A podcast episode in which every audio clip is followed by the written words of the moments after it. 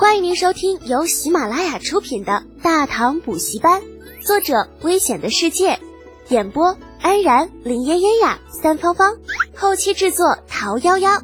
感谢订阅。第三集：牛刀小试。任何时候，军营都是相信强者的地方。你有实力，那自然你说的就是真理。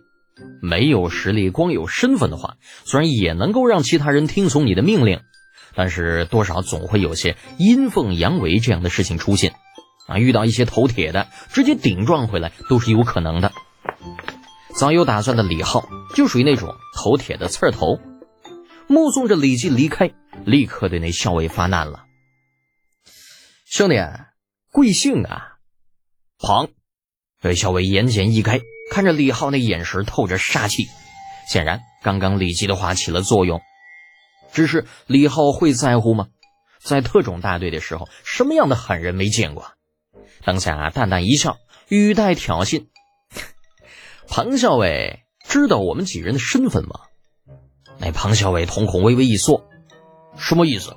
不怕告诉你，到了军营，就算是太子殿下，也要听令行事。你别多心。”我呢，就是想给你介绍一下。李浩无所谓的笑了笑，指着身后两人：“你看那小黑胖子没有？啊，那个叫程楚墨，右武侯卫大将军程咬金的长子。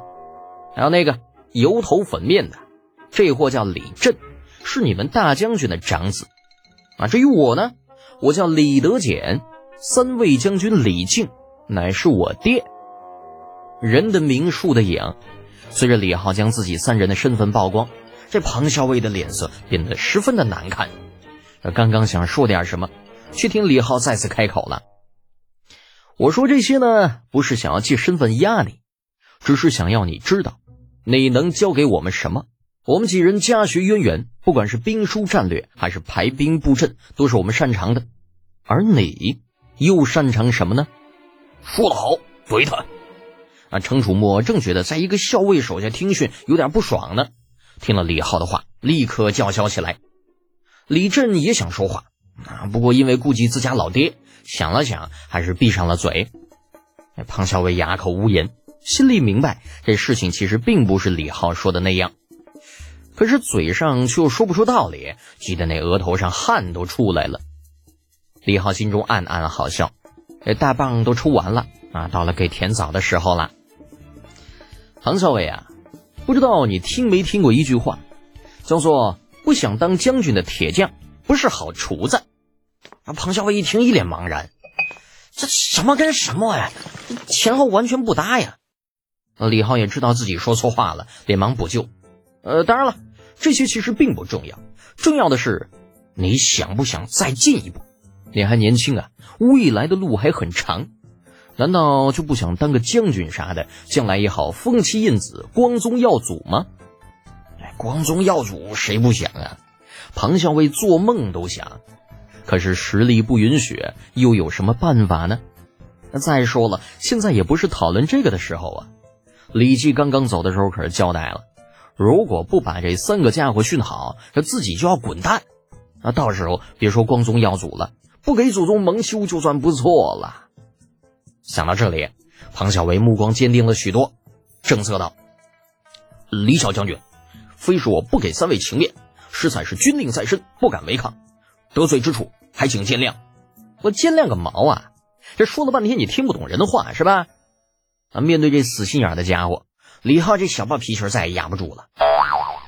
在左领卫军，你不就是个校尉吗？啊，被开了也就被开了，此处不留爷，自有留爷处。”那小黑胖子他爹可是右武侯卫大将军，你还怕在他那儿找不着差事啊？那就算找不到，这不还有我爹吗？那可是三位将军，左屯卫、左武侯卫、左骁卫，将军之下的差事随便你挑。啊，黑胖子是指我吗？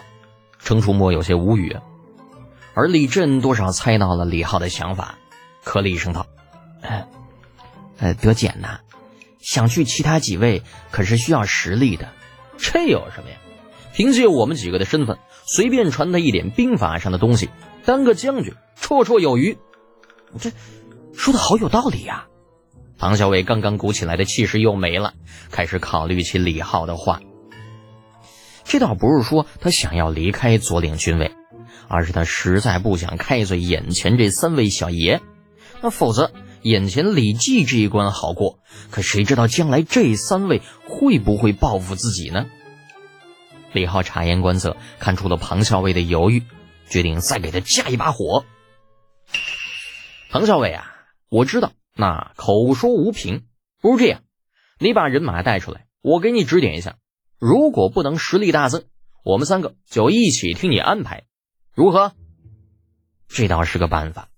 如果这几个家伙真像他们自己说的那样有能力，对上头呢也算是有了交代。庞小伟眼前一亮，斩钉截铁道：“好，君子一言，驷马难追。”时光如水，岁月如梭，不能装逼的日子一晃而过，转瞬日影西斜。苏定方决定去看看上午李记交给自己的三个纨绔，那毕竟都是朝中大佬的嫡亲子嗣，万一被自己手下没轻没重的玩坏了，终是不好交代。可是苏定方怎么也没有想到，当他来到那片操场的时候，竟然看到了他一辈子都难以想象的画面。数百骑战马头尾相衔，高速奔行。马上的骑士们弯弓搭箭，不断向着百步之外的草靶发起攻击。按说这是正常的骑射训练，与以前相比似乎并没有什么不同。但是苏定峰看到的却是骑士们箭无虚发的画面，这根本就不是十六位的骑兵能够做到的。甚至就连大唐最强的玄甲军想要做到如此程度，也是有些困难。这发生了什么呢？神仙附体了吗？苏定方揉了揉眼睛，再看的时候，那数百骑已经跑到操场的另一头，然后便听到一声音大声的呵斥道：“速度这么慢，你们中午没吃饭吗？继续加快速度，注意配合，各骑间距不要太大。”诺。那骑士轰然应诺，没有半点犹豫，啊，再次拨马而回，对着那草靶展开了新一轮的攻击。在那些个骑士全部冲出去之后，三个穿着扎甲的家伙出现在了苏定方的视线里。庞小伟毕恭毕敬地站在其中一人身后，啊，乖得像是一条哈巴狗。李浩一来到教场就乐了，为什么嘞？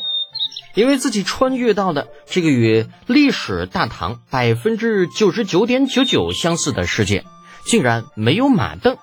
哎呀，这个平行世界的大唐这么落后的吗？按历史书上那个大唐，那这会儿马镫应该有了吧？算了，不去研究了，管他那个时代有没有，反正自己穿越到的这个时代是没有的。哎呀，这是老天爷让我显摆呀！轮到我李日天装逼的时候了。于是，那就那么露了一手，这么一显摆，说服了不少人。而刚刚来到教场不久的苏定方，那此刻满脸懵逼，满心疑惑。这到底发生了什么呀？这帮骄兵悍将什么时候这么听话了？那三个家伙又是什么人呢？苏定方带着两个亲卫，便向着三人的方向走了过去。才走到一半，庞小伟就已经发现了他，快步迎了上来。平时不苟言笑的脸，那几乎都快笑成一朵花了。待庞小伟走到眼前，苏定方沉声问道：“怎么回事？那三个小子哪儿来的？”骑兵的实力突然提高，让苏定方选择性的忽略了三个纨绔子弟的事情。当然了，就算是记得，他也不会将那三个纨绔与骑兵联系到一块儿的。庞校尉显得很激动，面对询问，语无伦次的答道：“对呀，厉害，真是太厉害了！将门虎子啊，只是两根草绳，咱们的骑兵的骑射能力就被凭空拔高了一倍还多，真是，这这真是太牛了！”什么草绳？什么将门的胡子？大唐有这些东西吗？苏定方一脸迷糊的看向了坐在远处的三人组。听众朋友，本集已播讲完毕，请订阅专辑，下集精彩继续哦。